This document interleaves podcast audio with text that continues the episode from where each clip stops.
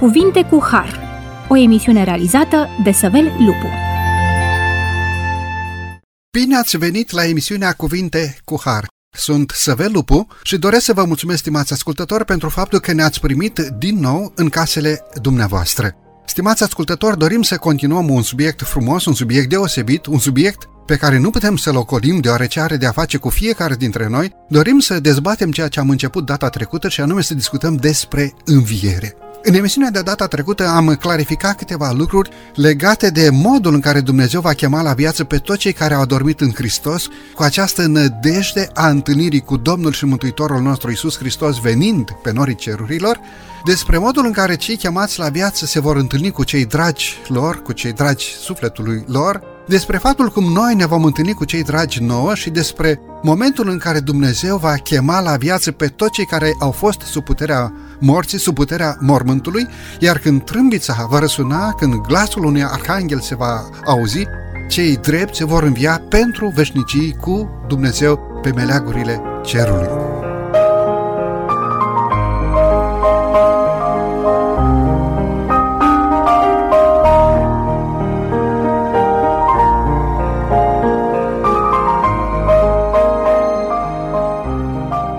Discutăm acest subiect frumos împreună cu domnul pastor Avremia Liviu. Domnule pastor, bine ați revenit la microfonul emisiunii Cuvinte cu Har.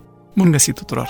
Domnule pastor, vreau să zăbovim câteva momente asupra acelui ceas în care Isus Hristos l-a chemat la viață pe Lazar, venind de sub puterea mormântului.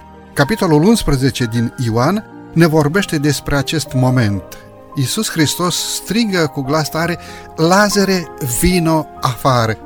Exact același cuvânt rostit de Mântuitorul atunci când va chema la viață pe toți cei care au adormit în Hristos. Veniți afară, ieșiți afară, înviați! Dacă Domnul Hristos nu ar fi strigat Lazare, dacă nu l-ar fi strigat pe nume, dacă nu l-ar fi strigat pe Lazar cu numele lui, Lazare, vino afară, ce s-ar fi întâmplat în acel moment? Mântuitorul a rostit renumele Lazar pentru că dacă nu l-ar fi rostit, morții ar fi ieșit din mormintele lor la glasul Fiului lui Dumnezeu întrupat. Însă, la momentul acela, Hristos dorea să ofere poporului Israel și nouă tuturor celor care studiem astăzi Sfânta Scriptură cea mai puternică dovadă că Hristos are puterea învierii. El poate chema din mormânt. Ceea ce ar fi uh, de menționat aici este că Lazar după moarte, n-a mers în cer, așa cum crezul popular ne transmite ideea că cei buni merg în cer, cei răi merg în iad. Lazar a fost în mormânt și Hristos, îndreptându-și fața către mormânt, îi spune Lazare, vino afară. Cu alte cuvinte, morții se odihnesc, iar atunci când aud glasul Fiului lui Dumnezeu, ies de sub puterea morții și a mormântului. Domnule pastor, cum poate să audă un mort glasul Fiului lui Dumnezeu? Să înțelegem că la Dumnezeu această moarte pe care însuși Mântuitorul a numit-o somn este o stare reversibilă din care există înviere? Să înțelegem că a ieși de sub puterea mormântului este ca atunci când mama își cheamă copilașul care doarme în casă, Ionuț sau Mărioara, hai, vino, am pregătit cina, te rog frumos, vino la masă, cum de aude copilașul dacă doarme? Primul lucru pe care ar trebui să-l facă oamenii ar fi să se familiarizeze cu glasul Fiului lui Dumnezeu în timpul vieții lor. Sfânta Scriptură spune și să-L cunosc pe El și puterea învierii Lui și părtășia suferințelor Lui și să mă fac asemenea cu moartea Lui ca să ajung cu orice chip la învierea din morți, o spune Apostolul Pavel. Dacă în timpul vieții m-am familiarizat să ascult glasul lui Dumnezeu vorbindu-mi prin Sfânta Scriptură, vorbindu-mi prin lucrurile din natură, vorbindu-mi prin glasul conștiinței, eh, nu va fi nicio problemă ca să aud glasul Fiului lui Dumnezeu atunci când El mă cheamă din mormânt afară. Clar, sunt dovezi că Lazar i-a auzit glasul și a ieșit. Fica lui Iair s-a ridicat la cuvintele Mântuitorului care i-a spus, fetițo, scoală-te, îți spun. Și părinților le-a spus, dați-i de mâncare, are nevoie să fie hrănită. Uh, tinerelule, scoală-te, îți spun. Pentru Fiul lui Dumnezeu nu este o problemă moartea. Moartea este un somn din care un om poate fi trezit la viață prin puterea creatoarea lui Dumnezeu. Dacă Dumnezeu n-a avut nicio problemă ca din țărâna pământului să facă o ființă vie, nu are absolut nicio problemă ca o ființă vie care a intrat sub puterea morții să fie chemată din nou la viață, dar într-un corp nemuritor ca lui Hristos. Însuși Domnul și Mântuitorul nostru Iisus Hristos declară și avem această declarație în Ioan, capitolul 10, versetul 30, Mântuitorul spune, nu știți că am putere să-mi ofer viață, să-mi dau viață și să o iau iarăși? Deci Domnul Hristos, ca și Dumnezeu, ca și Creator, are puterea vieții în mâna sa, iată o țin cheile morții și a locuinței morților, declară Mântuitorul. Deci Domnul Hristos are puterea să își ofere viața ca preț de răscumpărare pentru noi oamenii la momentul Golgota și are putere să-și reia viața. Cu atât mai mult să cheme la viață niște ființe pe care El, ca și Dumnezeu, ca și Creator, le-a creat prin lucrarea mâinii sale. Când Domnul Hristos spune am putere să-mi dau viața și am putere să-mi reiau viața, declară despre sine că este izvor al vieții, declară despre sine că este creator al vieții, declară despre sine că este Dumnezeu adevărat din veșnicii, Binecuvântat să-i fie numele Domnului Dumnezeului nostru pentru această putere făcătoare de minuni în Isus Hristos Domnul. Ceea ce s-a întâmplat la învierea Domnului Hristos este garanția faptului că Dumnezeu va chema la viață pe toți cei care au dormit în El. Și avem exemplu pe care îl discutăm, momentul în care Dumnezeu îl cheamă pe Lazar, Lazare, vino afară. Iar Lazar, mortul, zice Scriptura, iese cu mâinile și picioarele înfășurate într-un ștergar. Mântuitorul spune, deslegați-l și lăsați-l să meargă. Deci Dumnezeu are putere să deslege chiar legăturile morții. Pentru cei care pun sub semnul întrebării această putere a învierii, Apostolul Pavel în 1 Corinteni, capitolul 15, uh, oferă o pildă din natură.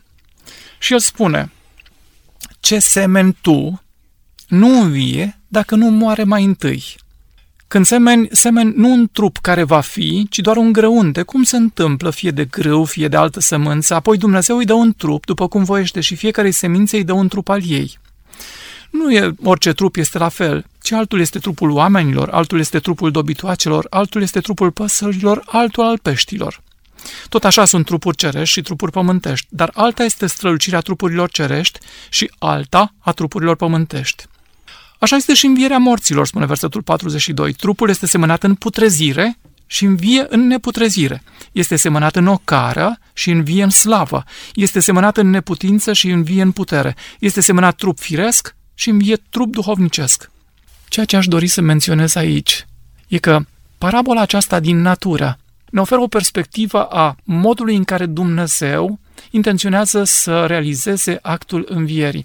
Dacă în mormânt am intrat cu urmele suferinței, ale bolii, ale bătrâneții, din mormânt vom ieși în corpuri proslăvite, în frumusețea tinereții veșnice, în uh, frumusețea uh, creației pe care Dumnezeu a intenționat atunci când i-a dus pe primii noștri părinți la viață. Lucruri pe care ochiul nu le-a văzut, urechea nu le-a auzit și la inima omului nu s-au suit. Sunt lucruri pe care Dumnezeu le-a pregătit, spune Apostolul Pavel. Vorbim despre Lazar. Am început să discutăm un pic despre această putere făcătoare de minuni a Domnului și Mântuitorului nostru Isus Hristos, Domn și Stăpân peste moarte. Acolo în pasajul din Ioan, capitolul 11, Domnul Hristos nominalizează moartea ca somn. Lazar, prietenul nostru, doarme, dar mă duc să-l trezesc din somn. Ucenicii cred că Isus se referă la odihna căpătată prin somnul pe care unul Dumnezeu să ne-l dea liniștit fiecare dintre noi și Mântuitorul le spune pe față, Lazar a murit. Și versetul zice, și mă bucur că n-am fost acolo. Domnule pastor, vreau să vă întreb asupra acestor două cuvinte. Cum poate în fața morții Domnul și Mântuitorul nostru Iisus Hristos să spună și mă bucur că n-am fost acolo? Bine, prietenul tău moare, cele două surori trimit vești după tine ca să te duci să-l vindeci pe Lazar și tu te bucuri că nu erai acolo. E ceva aici, trebuie să înțelegem treaba aceasta. Ce s-a întâmplat acolo? Dacă Mântuitorul ar fi fost acolo, ar fi avut moartea putere să-și îndrepte boldul spre Lazar? Clar este că în timpul vieții uh, Domnului Hristos el a făcut mai multe minuni. Din nefericire, contemporanii puneau aceste minuni în seama diavolului, spunând că lucrează cu Belzebub, domnul dracilor. Blasfemie în cel mai uh, crud mod transmisă. Hristos nu lucra cu Belzebub. El atrage atenția că lucrează cu Duhul lui Dumnezeu și că împărăția lui Dumnezeu a venit peste ei. El se bucură că n-a fost acolo, pentru că una este să spui, oh, l-a vindecat, era bolnav, și știm noi dacă a fost bolnav sau se prefăcea, și cu totul alta este să fie pus în mormânt. Știm bine că temperatura din Israel este mare și că un om nu poate fi păstrat multă vreme, trebuie pus în țărna pământului. Iar Marta, sora mortului, spune, Doamne, miroase greu, a intrat în putrefacție. Cu alte cuvinte, nimeni nu mai putea contesta faptul că Lazar nu-i mort. Toți erau convinși că moartea și-a pus pe cetea și că el a intrat uh, în putrefacție. Ori acum Domnul Hristos spune, mă bucur că ne-am fost acolo ca voi să credeți ce anume. Să credeți că eu am puterea peste moarte și peste mormânt. În cartea Apocalipsei întâlnim o afirmație în care Domnul Hristos uh, uh, aduce creștinismului și nouă fiecăruia încurajare. Ce și-a pus mâna dreaptă peste mine și mi-a zis, nu te teme, eu am fost mort și sunt viu în vecii vecilor. Țin cheile morții și ale locuinței morților. El poate chema din mormânt afară. Iată motivul bucuriei Mântuitorului, ca oamenii să se încreadă în El, în perspectiva vieții veșnice pe care o va aduce fiecăruia. Mulțumesc tare mult pentru această credință atât de puternică în Domnul și Mântuitorul nostru Isus Hristos, ca Domn al vieții, Creator din veșnicii, Dumnezeu adevărat din veșnicii. Totuși, Versetul Sfintelor Scripturi, în pasajul respectiv, ne spune că Isus Hristos a plâns. De ce a plâns Mântuitorul? Poate este cel mai scurt pasaj din Biblie și cel mai încărcat de emoții. Atunci când Domnul Hristos a plâns, El n-a plâns pentru Lazar pe care urma să-l cheme afară din mormânt. A plâns pentru suferința întregii planete adusă de păcat. A plâns pentru necredința celor care se aflau acolo și urmau să vadă minunea învierii și nu credeau. Și nu credeau. A plâns pentru atitudinea poporului evreu, pentru că Hristos a venit la ei, cum spune Ioan în capitolul 1, a venit la ai săi și ai săi nu l-au primit. Deși i-au văzut minunile, deși știau că nașterea lui a fost un eveniment supranatural, păstorii și magii au venit să descopere faptul că Dumnezeul Cerului a trimis pe Fiul Său printre oameni, îngerii au cântat, și cu toate acestea, ei s-au hotărât ca să rămână în necredință și, din nefericire, Hristos n-a putut face nimic pentru că El nu poate forța voința nimănui.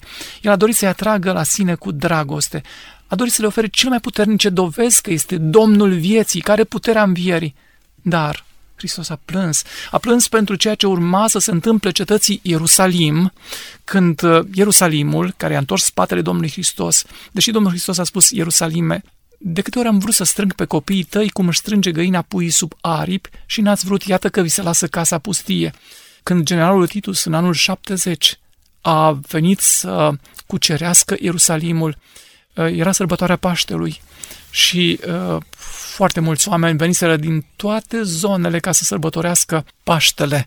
Atunci au fost masacrați pe treptele templului, sângele curgea, Iosif Flavius uh, uh, relatează uh, istoria acestui eveniment, ori Hristos a plâns și pentru suferința pe care urmau să o experimenteze, dar mai mult decât atât, suferința aceasta se lărgește la scară mondială. A plâns pentru suferința adusă de păcat de-a lungul istoriei planetei Pământ. Mulțumesc că tare mult Domnul Hristos nu plânge pentru sine. Domnul Hristos nu plânge pentru Lazar. Într-un anumit sens, Mântuitorul în acel moment a plâns pentru necazul nostru, poate pentru necazul meu și poate pentru necazul tău, poate pentru necazul nostru, ca să înțelegem, să ne încredem în El ca salvator. Vedeți, de aceea Mântuitorul a mai zăbovit câteva zile în locul care era și nu a mers să-l vindece pe Lazar pentru că avea în minte o minune mult mai mare, să nu mai conteste niciodată în veșnicii că are putere să țină în mâinile sale cheile morții și a locuinței morților. Domnule pastor, mulțumesc tare mult E momentul să luăm aici o scurtă pauză muzicală, după care ne vom întoarce la microfonul emisiunii Cuvinte cu Har.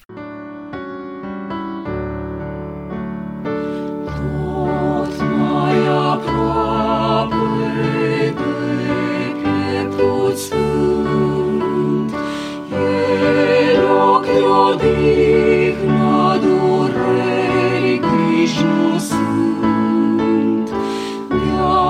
只有断灭。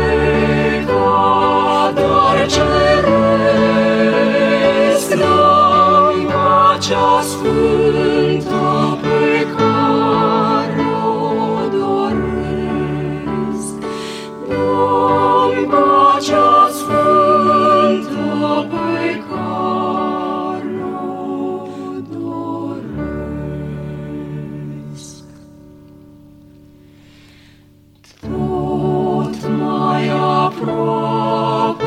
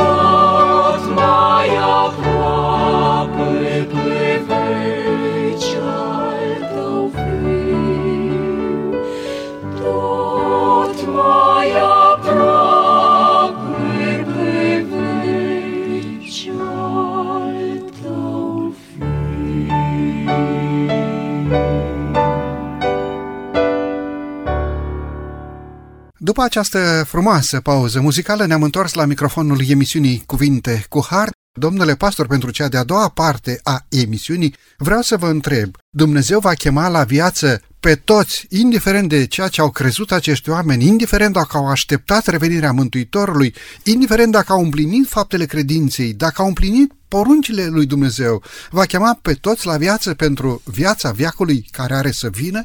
Nu va face Dumnezeu o deosebire la judecata de apoi între cei credincioși și cei necredincioși? Va fi doar o singură înviere? Am discutat un pic și în emisiunea de data trecută, dar poate data trecută unii dintre ascultătorii noștri nu au fost lângă aparatele de radio, de aceea revin un pic cu această întrebare. Va fi doar o singură înviere sau vor fi mai multe învieri?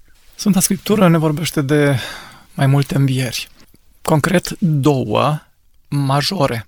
Una, la revenirea Domnului Hristos, când Hristos va chema din morminte pe cei care l-au primit ca salvator al vieților, care și-au mărturisit păcatul, care au primit iertare și care uh, au crezut în Isus Hristos.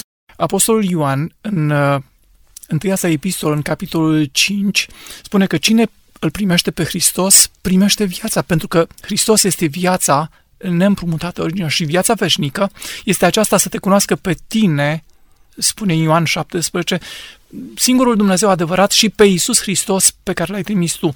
Noi ne putem bucura de darul vieții veșnice prin Hristos, prin credință acum și atunci când Hristos se va întoarce a doua oară, ne vom bucura de viața veșnică în modul cel mai concret, viață pe care o va aduce Dumnezeu tuturor celor care l-au primit. Dintr-o altă perspectivă însă, refuzul de a-L primi pe Hristos, ostilitatea, face ca cei nelegiuiți care sunt în viață la arătarea Domnului Hristos să fie distruși de slava venirii sale și împreună cu nelegiuiții morți să fie chemați la viață, potrivit uh, Sfintei Scripturi în Cartea Apocalipsei, capitolul 20, după o mie de ani pentru judecată. Și împreună cu diavolul și îngerii lui să primească răsplata pentru nelegiuire, dispariție pentru totdeauna de la fața lui Dumnezeu, în urma focului celui veșnic care va uh, distruge și rădăcină și ramură. Sfânta Scriptură nominalizează, numește această dispariție de la fața lui Dumnezeu pierzare veșnică din prezența lui Dumnezeu, neființă veșnică, fără posibilitatea întoarcerii. Pe lângă aceste două învieri majore, Biblia ne vorbește și despre o înviere parțială sau o înviere în care Dumnezeu va chema la viață pe toți cei care l-au străpuns, acei preoți, acei farisei, acei cărturari, acei ostași care vor fi chemați la viață pentru a vedea pe Iisus Hristos venind pe norii cerurilor. Această înviere parțială, când va avea loc? Înainte de mileniu? După mileniu? Înainte de prima înviere? Între cele două învieri? Haideți să poziționăm foarte clar ce este cu această înviere parțială. Potrivit cărții Apocalipsa, în capitolul 1, versetul 7, spune Orice ochi îl va vedea. Pe cine? Pe Iisus Hristos. În uh, Cartea Faptele Apostolilor, în capitolul 1, versetul 9 și 10, atunci când Hristos, înviat, era împreună cu apostolii și cu un grup de aproximativ 500 de credincioși. S-a înălțat la cer din mijlocul lor și un nor l-a ascuns de ochii lor. Și în timp ce apostolii și pucenicii stăteau cu ochii pironiți spre cer, doi îngeri îmbrăcați în alb le-au spus bărbați galileeni, de ce stați și vă uitați spre cer? Acest Iisus care s-a înălțat la cer din mijlocul vostru se va întoarce în același fel cum l-ați văzut mergând la cer. Cu alte cuvinte, Hristos se va întoarce în slava Tatălui însoțit de îngerii cerului, iar semnul că Hristos se întoarce este un mic nor care apare la orizont și pe măsură ce se apropie de pământ este mai plin de slavă, pentru că îngerii lui Dumnezeu îl însoțesc pe Fiul Său, care vine să-și ia poporul acasă, pe toți cei care au făcut din Hristos Mântuitorul lor. Ori atunci vor fi chemați de Fiul lui Dumnezeu la viață Irod, Pilat, mari preoți, soldații romani, care au contribuit la uh, torturarea și uciderea Domnului Hristos și cei mai mari împotrivitori, persecutori ai poporului lui Dumnezeu, pentru ca să-l vadă pe el venind pe norii cerului. De ce Dumnezeu face lucrul acesta? Pentru că i-a avertizat în timp ce era în sala de judecată. Sunt Fiul lui Dumnezeu și veți vedea pe Fiul lui Dumnezeu venind pe norii cerului cu putere și mare slavă. Astăzi voi contestați această calitate pentru că sunt doar un galilean îmbrăcat într-un veșmânt umil, pentru că n-am putere politică, pentru că n-am răspuns așteptărilor voastre. Eu am venit ca să-l prezint pe tatăl meu. Am venit să descoper caracterul lui plin de dragoste, iar voi mă urâți și pe mine și vreți să mă ucideți. Domnul Hristos le promite acestor oameni că o să stea față în față cu acel moment când El va veni ca împărat al slavei și ca domn al domnilor. De fapt, ei asta contestau, că Isus Hristos este Mesia și Mântuitorul le demonstrează prin aceste versete, Matei 26 cu 64, că El este Mesia. Răspunde marelui preot care îl întreabă, te jur pe Dumnezeu cel viu să ne spui, ești Mesia sau nu? Și Mântuitorul zice, da, sunt. Și ca argument, vei vedea, veți vedea pe Fiul omului venind pe norii cerurilor. Și în dialogul cu Pilat, Mântuitorul spune, atunci când Pilat îi spune un împărat, tot ești. Da, însă împărăția mea nu este din lumea aceasta. Dacă împărăția mea ar fi din lumea aceasta, atunci cei care mă însoțesc s-ar lupta. A încercat Petru să se lupte pentru Domnul Hristos. A scos sabia din teacă, iar Domnul Hristos îi spune, Petre, pune sabia la locul ei, pentru că cine dă cu sabia de sabie va pieri. Eu aș putea să cer o legiune de îngeri. Și în momentul acela, toți dușmanii mei ar fi culcați la pământ. Însă n-am venit pentru asta. Am venit pentru ca să-mi dau viața, pentru ca să ofer viața veșnică celor care mă primesc ca mântuitor. În momentul în care Domnul Hristos întreabă în grădina Ghețeman pe cine căutați, pe Iisus Hristos, Fiul lui Dumnezeu, îl răspunde cu acel atribut al Creatorului. Sunt, eu sunt. Și în acel moment gloata cade ca moarte la pământ. Vă închipuiți ce s-ar fi întâmplat dacă Domnul Hristos ar fi cerut protecția unei legiuni de îngeri în momentul în care era în sala de judecată lui Pilat? De ce n-a făcut-o? Ei bine, Mântuitorul n-a făcut-o pentru salvarea noastră, pentru salvarea neamului omenesc, pentru a aduce viața veșnică celor care au iubit venirea Lui, pentru a-i salva pe cei care au crezut în El ca Domn și Mântuitor. Domnule pastor, sunt necesare niște condiții, sunt niște condiții care trebuie să fie împlinite pentru ca omul să aibă parte de viața viacului care are să vină? Cu siguranță da. Primul lucru care trebuie conștientizat este faptul că noi avem o natură păcătoasă. Prin păcat am fost despărțiți de viața veșnică. Prin păcat am părăsit grădina Edenului și n-am putea să avem acces din nou la viață veșnică și în grădina Edenului pe care Dumnezeu a pregătit-o pentru primii noștri părinți decât prin Hristos.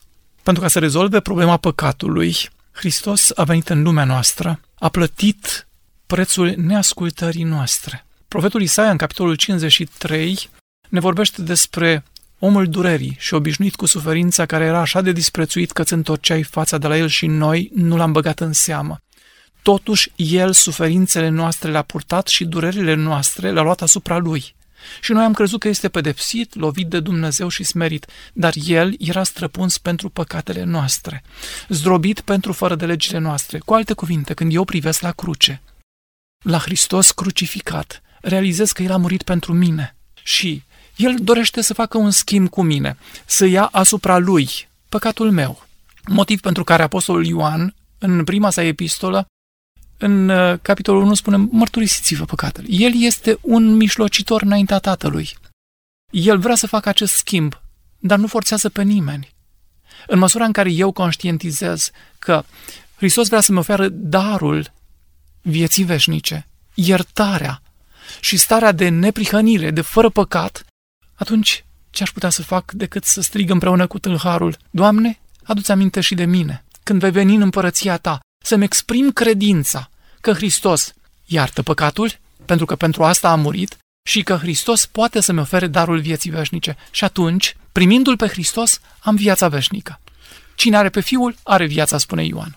Cine n-are pe Fiul, n-are viața a purta cu tine viața împrumutată din Dumnezeu. Noi, oamenii, nu suntem creatori, noi nu avem în noi viața, noi suntem procreatori, adică Dumnezeu ne-a făcut și pe noi părtași de acest dar al vieții. Părinții dau naștere copiilor, deci suntem părtași acestui act creator din partea lui Dumnezeu pentru a sfinți viața, pentru a împlini viața în noi și pentru a putea să o oferim urmașilor noștri nederivate și neîmpărțite, așa cum ne-a dat-o Dumnezeu, ce rost au faptele credinței? Adică să crezi, dar în același timp să acționezi conform crezului pe care îl porți în suflet, dacă tu te distrugi prin țigară, prin alcool, prin droguri sau știu prin ce fapte de rușine, imoralitate, ce caracter, ce moștenire genetică vei transmite copiilor tăi?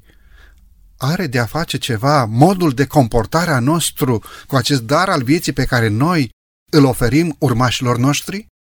Apostolul Pavel spune că trupul nostru este templul Duhului Sfânt pe care l-am primit de la Dumnezeu și că noi nu suntem ai noștri, căci am fost cumpărați cu un preț și suntem chemați să proslăvim pe Dumnezeu în trupul și în Duhul nostru care sunt ale lui Dumnezeu.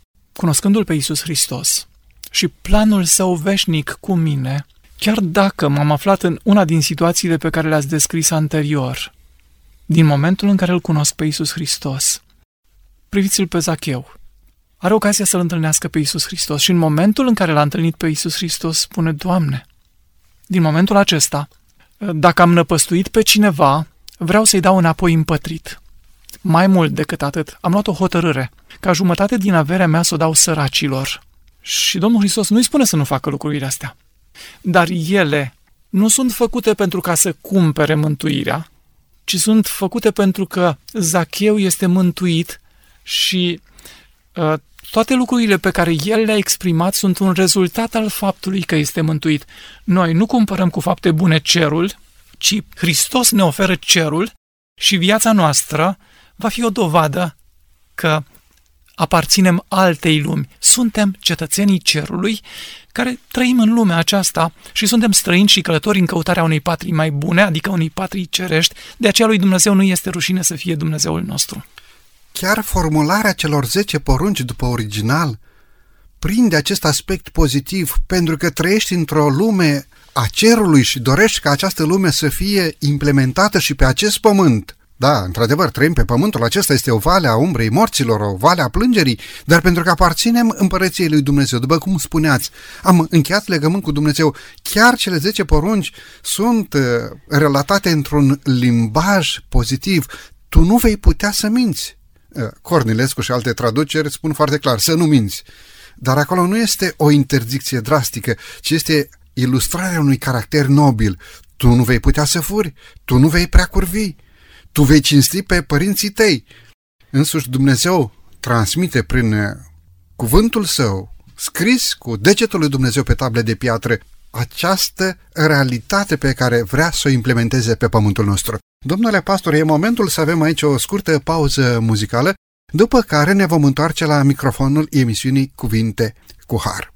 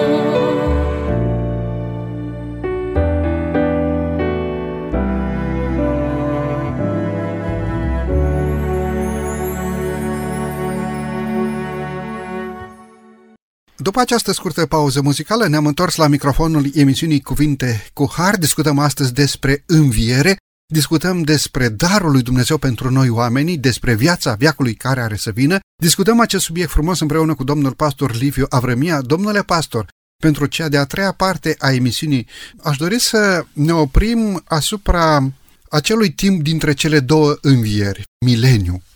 Ce se întâmplă pe pământ în timpul mileniului? Cum a fost această realitate simbolizată în procedura de la sanctuarul pământesc? Ce se întâmplă în ceruri? Deci, la serviciu din sanctuarul pământesc din Vechiul Testament, era ilustrată această realitate care se va petrece pe pământul acesta. Aș vrea să o clarificăm un pic, vă rog frumos. În sanctuarul pământesc, dimineața și seara erau aduse jertfe zilnice, care acopereau, din perspectiva ispășirii, a iertării, pe toți cei care, la distanță fiind, nu aveau posibilitate să vină la sanctuar să aducă în ziua în care au păcătuit jertfă pentru a fi iertați. Odată pe an, în ziua 10 a lunii a 7 avea loc sărbătoarea ispășirii când sanctuarul era curățit de toate păcatele care fusese mărturisite pe capul jertfei, iar sângele jertfei era stropit în sfânta.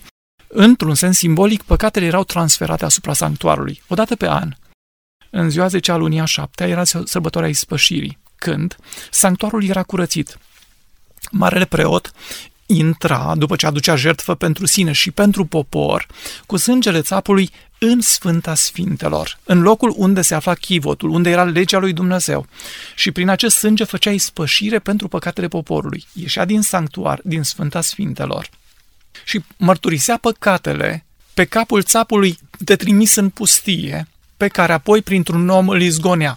În sens simbolic, păcatele poporului evreu erau așezate asupra acestui țap, care îl simbolizează pe satana, care va purta păcatele pe care diavolul i-a ispitit pe oameni să le facă și au fost mărturisite, Dumnezeu le pune pe capul țapului de trimis în pustie și el va suporta consecințele pentru aceste păcate pe care sfinții le-au făcut, dar le-au mărturisit. Hristos le-a purtat și sunt puse pe capul vrășmașului. La fel se va întâmpla și în mileniu. În uh, Cartea Apocalipsei ni se spune că ceilalți morți n-au înviat până nu s-au sfârșit cei o mie de ani. Cine sunt ceilalți morți? Nelegiuiții, care n-au înviat la prima înviere. Aceasta este întâia înviere. Fericiți și sfinți în cei ce au parte de întâia înviere, asupra lor a doua moarte n-are nicio putere, spune versetul 6, ci vor fi preoții lui Dumnezeu și al lui Hristos și vor împărăți cu ei o mie de ani. Când se vor împlini cei o mie de ani, satana va fi deslegat. Cu alte cuvinte, în timpul celor o mie de ani, satana nu mai are pe cine ispiti. Este doar cu îngerii lui. Dacă șase mii de ani el n-a avut odihnă, uh, Apostolul Petru ni-l descrie în capitolul 5 ca pe un leu care răcnește căutând pe cine să înghită. Acesta este diavolul. Timpul mileniului este dat diavolului ca să reflecte asupra activității sale demonice care a adus doar ruină și moarte. Pe fața pământului sunt oamenii care au murit la arătarea Domnului Hristos, pe norii cerului, pământul este devastat de cele șapte plăgi și satana este forțat să stea aici și să mediteze la activitatea sa demonică din timpul celor șase mii de ani. Uh, timpul acesta în ceruri este timpul cât se desfășoară judecata celor nelegiuiți. Ce se întâmplă la finalul celor o mie de ani? Scriptura ne spune, când se vor împlini cei o mie de ani, satana va fi deslegat și va ieși din temnița lui ca să înșele neamurile care sunt în cele patru colțuri ale pământului, pe Gog și pe Magog, și se adune pentru război. Numărul lor va fi ca nisipul mării. Ce se întâmplă la sfârșitul celor o mie de ani? Dumnezeu, în contextul judecății finale de după mileniu, va pronunța sentința asupra răzvrătiților, cel mai mare răzvrătit fiind diavolul, și îngerii lui și asupra nelegiuiților care au fost chemați la viață ca să dea socoteală de faptele lor.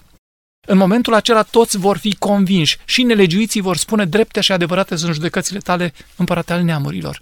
Cu alte cuvinte, înaintea Universului, caracterul lui Dumnezeu va fi îndreptățit, iar nelegiuiții vor fi distruși. Profetul Maleac spune, vor fi ca cenușa, vor fi distruse și rădăcină și ramură, și satana și urmașii lui.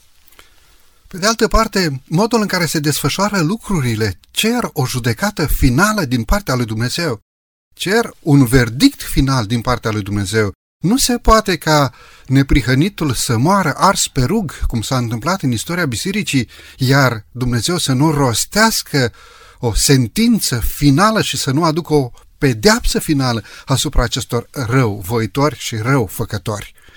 Domnule pastor, mulțumesc profund cuvântul lui Dumnezeu. Aș vrea să vă întreb ceva.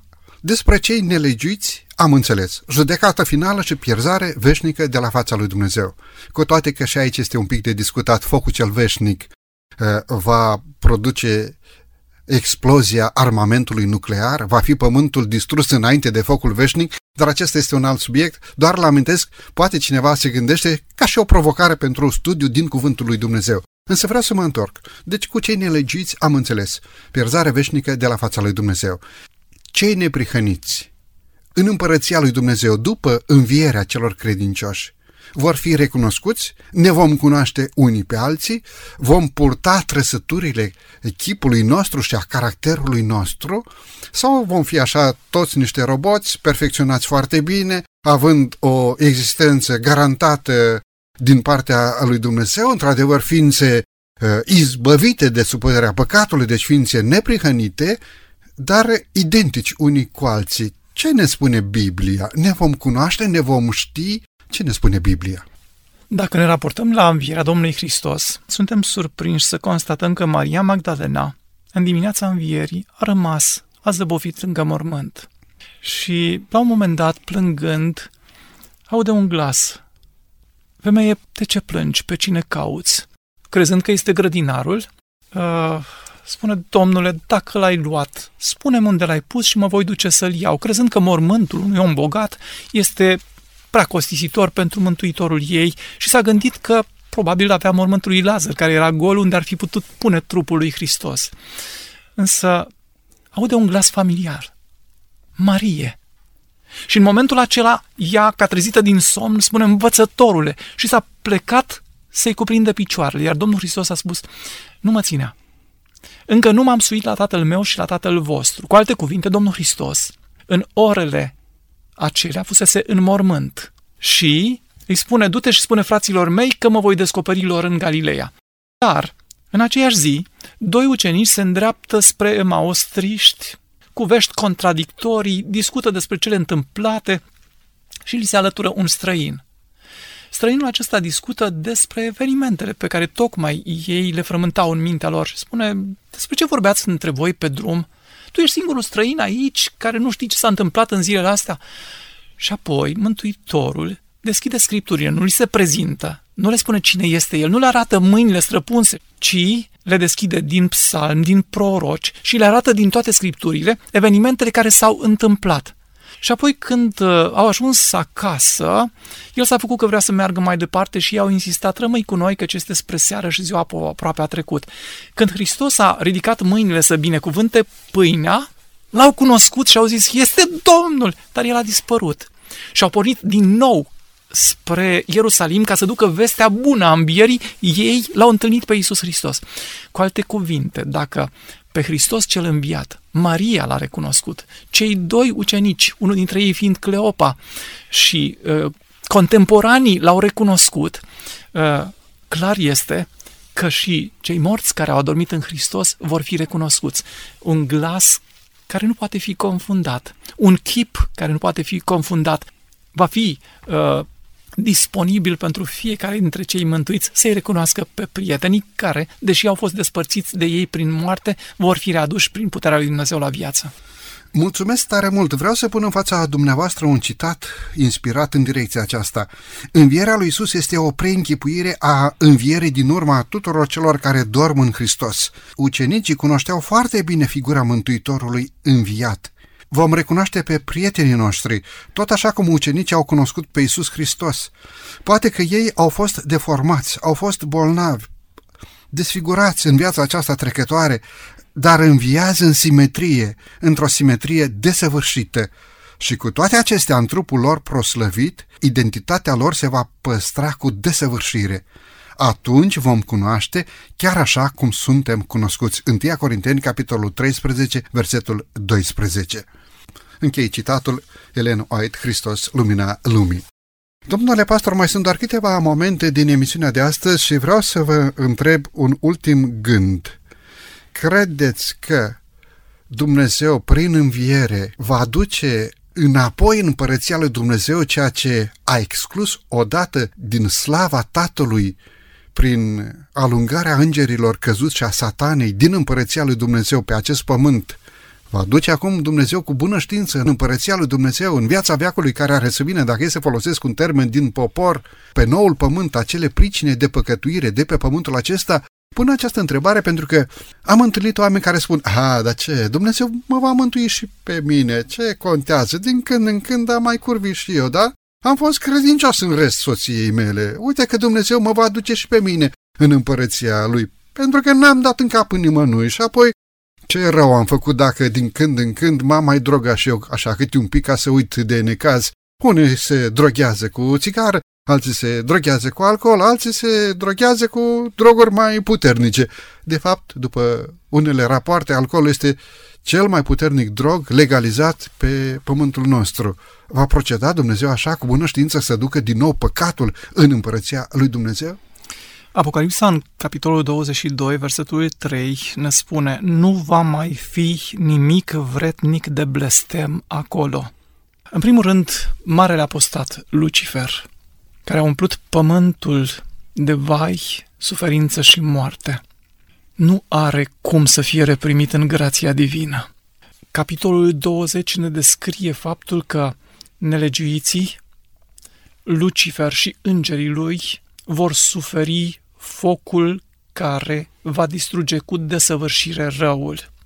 Dacă în viața aceasta n-am ales pe Hristos, lăsându-L pe El prin Duhul Sfânt să ne formeze un caracter pentru ceruri, imaginați-vă ce s-ar întâmpla în ceruri ca oamenii să caute alcool și să nu fie, droguri și să nu existe, țigări și ele să lipsească cu desăvârșire.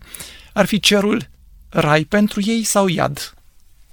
Cu siguranță Dumnezeu nu își propune să invite în cer pe cei care au ales să se autodistrugă, pe cei care au ales să rămână prin patimile și poftele lor slujitori ai diavolului. De fapt, în viața aceasta, noi avem posibilitatea să alegem o cale lată, largă și care duce la pierzare, sau una strâmtă și îngustă care duce la viață. Să-L alegem pe Hristos sau să-L alegem pe diavolul. Din nefericire, nu va mai exista o a doua șansă. Viața ne este oferită ca singură posibilitate de alegere. De aceea sugerez ca în viața aceasta să-i spunem, Doamne, aș vrea ca să fii Domnul vieții mele. Îmi pare rău pentru clipele în care te-am întristat, îmi pare rău pentru clipele în care am ales ca Lucifer să-mi conducă viața. Vreau astăzi să ți-o dau ție și prin harul tău să o trăiesc pentru veșnicie. Închei emisiunea de astăzi, stimați ascultători, cu acest citat frumos din Tragedia Veacurilor. De fapt, este ultimul citat din această carte. Marea luptă s-a sfârșit. Păcatul și păcătoșii nu mai există. Universul întreg este curat. O singură vibrație de armonie și de bucurie bate prin toată creațiunea.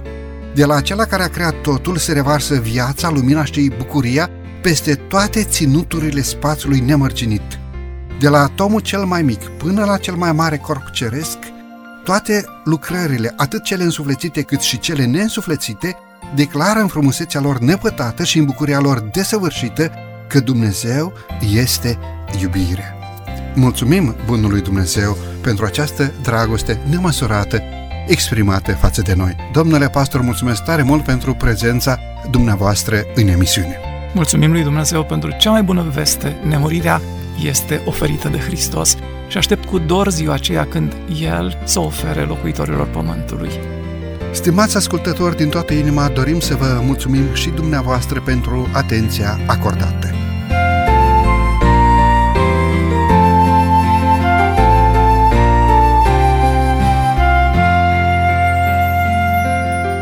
De la microfonul emisiunii Cuvinte cu Har, Săvel Lupu, iar din regia tehnică, Nelu Loba și Cătălin Teodorescu, vă mulțumim pentru atenția care ne-ați oferit-o și astăzi.